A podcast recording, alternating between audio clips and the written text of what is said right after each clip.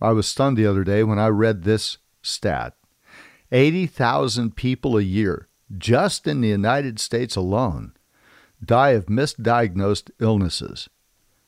Wow, 80,000 people every year. Now, for most of us, for you and I, the issue in our lives is not the misdiagnosis of the problem. We know our problems time with the family, porn addiction, unwise personal management, anger. The issue is not misdiagnosis. The issue is we haven't prescribed the right solution. It's Brave Men with Paul Louis Cole. Wisdom and courage for the journey. Brave Men starts now. Hi, welcome to Brave Men. This is Paul Cole. Today we're going to talk about this. What are the six attributes of David when he fought Goliath? I'll give a little backstory to that in a moment. What are the six attributes of David that caused him to be able to win a victory that changed the future of his nation and his own personal life? They were attributes he had in him that caused the fight to be successful. In fact, I believe it was over before David even showed up because he had it in him. They are the six things that you and I must have in order for us to win victory over obstacles. See, the issue is when we talk about misdiagnosing things, too often what happens is we know the problem, but we don't prescribe the right solution. The right solution doesn't start externally, it starts internally. It starts with our core values, our character, those things that inside us that become the expression of us on the outside. So, core, core values. We talk a lot about that with Christian Men's Network. I have the great privilege of stewarding that ministry. We're in 137 countries. Our goal is to defeat fatherlessness and end child abuse. We are a human justice mission focused on defeating fatherlessness and ending child abuse. We do that by mentoring men, raising up strong men who build strong families and strong churches. I believe the church is the hope of the world. The power of God through a local church changes everything. But it starts with you and me and our inner character. King David, great famous king. We find his life all through the mid part of the first half of the Old Testament and Samuel and other books around there. But in chapter 17 of 1 Samuel, you read this story about David as a young man coming up against a, a giant named Goliath. The giant had literally stopped the entire army of Israel, thousands of fighting men, thousands of proven, hardened warriors, had stopped them. They couldn't go anywhere. They were stuck David shows up, says somebody needs to do something, and uh, everybody looked around like, yeah, well, it's probably not you, but we don't know who it is. We're just waiting for somebody to show up. David says, no, no, it's me. And it says that he ran into the battle. It says he he went after it. And there's such a thing about David at this point. If you read this in chapter 17 of 1 Samuel, you think, my goodness, this is ridiculous this young man next to all these warriors, and he said, No, I can take this guy. And he does. And he kills Goliath. It, it, it really ends at that point is the end of Saul's reign. Now it goes on for a while, and then Saul gets jealous of David, tries to kill him. A number of things go on. It's a fascinating story. It's all true. It all actually happened. These aren't just fables or myths. And and David, this young man, King David, that that reigned uh, uh, about fifteen hundred years before Jesus Christ was born, had some things in his life that caused him to win this victory. All right, you ready? If you can, write these down, or at least listen to them with enough uh, attenuation and attention that that it focuses into your mind, and, I, and I'll try to reinforce it for you. Uh, here, here's the six things. First of all, David was called of God. In the Bible, we read that Samuel, who's a prophet, is really upset and he's, man, his kingdom's going down the tubes with Saul as the head of it. And he was the guy who had anointed him, prayed over him, and just, oh man, God, I made a mistake. And he's just absolutely wiped out. And this guy's a major prophet, big time guy. He's, he's the Billy Graham of this world. And, and so uh, he's frustrated. And God said to him, Hey, don't worry, I've found a man after my own heart. I have found a man after my own heart.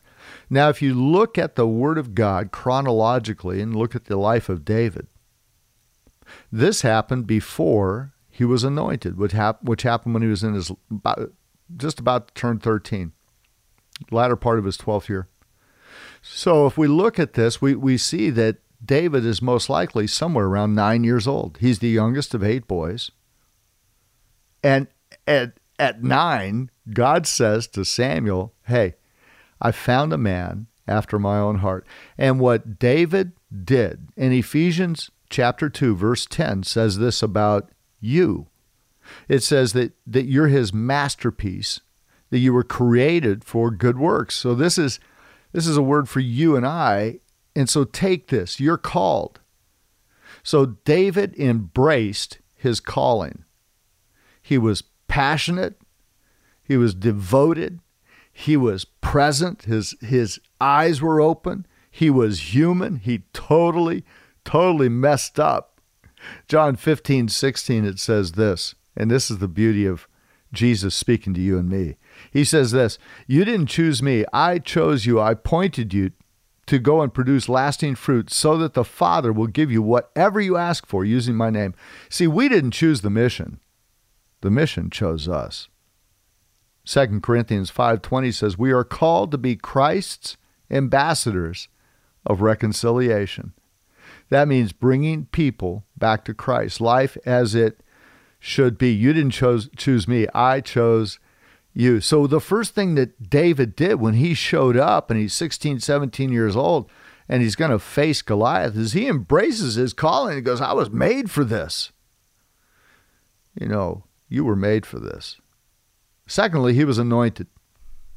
Now, he had skills. That doesn't mean we don't work on our talent. You know, character is more important than talent. But but talent is what the Bible says that puts us in front of great men, it says a, a man's gifts will make room for him. And so your talent has to be worked on, just as your character does. So he had skills. He knew how to use a, uh, you know, slingshot. He knew how to throw the rock, do that stuff. But really, what happened was the presence of the Holy Spirit took his skills into another dimension. He worked on his gifts, but the anointing magnified the skill. The anointing of God will magnify your ability to write screenplays, to do business deals.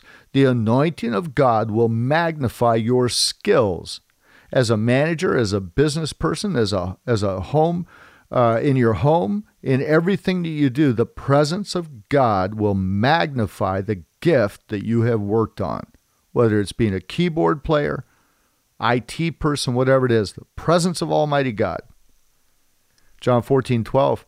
Jesus said, The things I've done, my disciples will do. That means the same spirit that raised Jesus from the dead, that same spirit that Jesus used to cast out demons, lives in you as a follower of Christ. So he's anointed. Uh, number three is this he had courage. Courage isn't the absence of fear, but it's running into the battle anyway. It's the result of embraced destiny. Hey, I'm supposed to be here. Courage is first moral. In other words, it's inner, it's inside you. And then it becomes outer. In other words, it becomes physical. First, it's moral, then physical. We know that, that men who have a moral core are more quickly courageous than those who don't in times of trouble or tragedy or whatever it may be. So, courage. We've got to have courage. And there's a book, actually, if you go on cmn.men, christianmensnetwork.men, cmn.men. It stands for Christian Men's Network, christianmensnetwork.com or cmn.men. I like the shorter ones. And if you go on there, there's a book called Courage, written by my father, Dr. Ed Cole, that is fantastic. In fact, we're doing the audio book, should be out uh, fairly soon. Courage, not the absence of fear, but running into the battle anyway. And then here's the next thing, the fourth thing. He was a maximized man. What's a maximized man? A maximized man is a man who's mature. Maturity maturity is making the right choice even when the emotions or context of the moment would cause you to do something different. That is maturity. He was a maximized man. Here's why. Watch this. It wasn't his fight. It wasn't even his fight. He had nothing to do with it. He wasn't even in the army. He showed up with biscuits for his brothers. But he accepted Goliath as his own battle. That is a man. He was a maximized man. It was Saul's fight. It was Jonathan's fight, but he was there and he was a warrior. I don't care where you end up, but when you end up in the middle of something, you accept responsibility because you're a warrior. That's what warriors do. You protect people, help people, enlarge people. Might not be your fight, but if you're there, be a maximized man. Fifth, he was focused. He had a mission. I love what he said. If you read it, he, he says, he said uh, this. He said, uh, This day I will kill this giant. In other words, his, he had a mission. He said, Let's go kill this pagan. Come on. He said that. He said, What is this uncircumcised Philistine against God? Let's go kill the pagan. He was focused. Remember, focus isn't about greater intensity, it's about greater intentionality. We put a whole section on focusing your life in the book Just the Bartender, the story of Nehemiah, how he focused his life. Focus isn't about greater intensity, it's about greater intentionality. It's about cutting things off that don't belong. Listen, you've got giants in your world, you've got things you need to fight, obstacles. Focus on them. Don't waste time. Get it done. And then the last thing that David did is he got involved. He was in the fight. He didn't just say, "Hey, we're going to do this. Let me think about it for a few few weeks or let me come back to it." He got in the fight. I love the Scottish proverb that my great friend Lauren uh, Tebbett gave me uh, from Calgary. He said this. He said, here's the Scottish proverb if there's no blood on your kilt, you're just a dancer. I love that. Your sword is a weapon. See, you are the man. You are the one who has to stand and kill Goliath. There are Goliaths coming into our culture, into your neighborhood, into your family, into your community, and you're the man. You're the one who has to run and kill Goliath. The world needs you to rise up as a mighty man, a man of war, a warrior, a faithful man. And you have the power of God in you. Run to the battle, go after it. Be like David. Be a man of courage. Be a man who knows he's called. Be a man who embraces, embraces his destiny. Be a man who's anointed.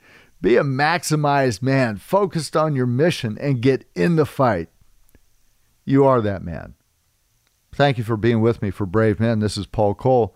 You can find all uh, the things that we're connected to, a lot of tools and great uh, inspiration, information, and revelation at paullouiscole.com, P A U L L O U I S C O L E.com. And then also uh, Achieve Lab, A C H I E V E L A B dot O R G, achievelab.org. Massive, hundreds of hours of videos and tools to help enlarge your life to make you the success you desire to be, to crush the masculine journey. Hey, I love you. I believe in us. I believe in Jesus. And I love my wife. You've just experienced Brave Men with Paul Louis Cole. Paul is president of the Global Fatherhood Initiative. Connect with Paul at bravemen.men.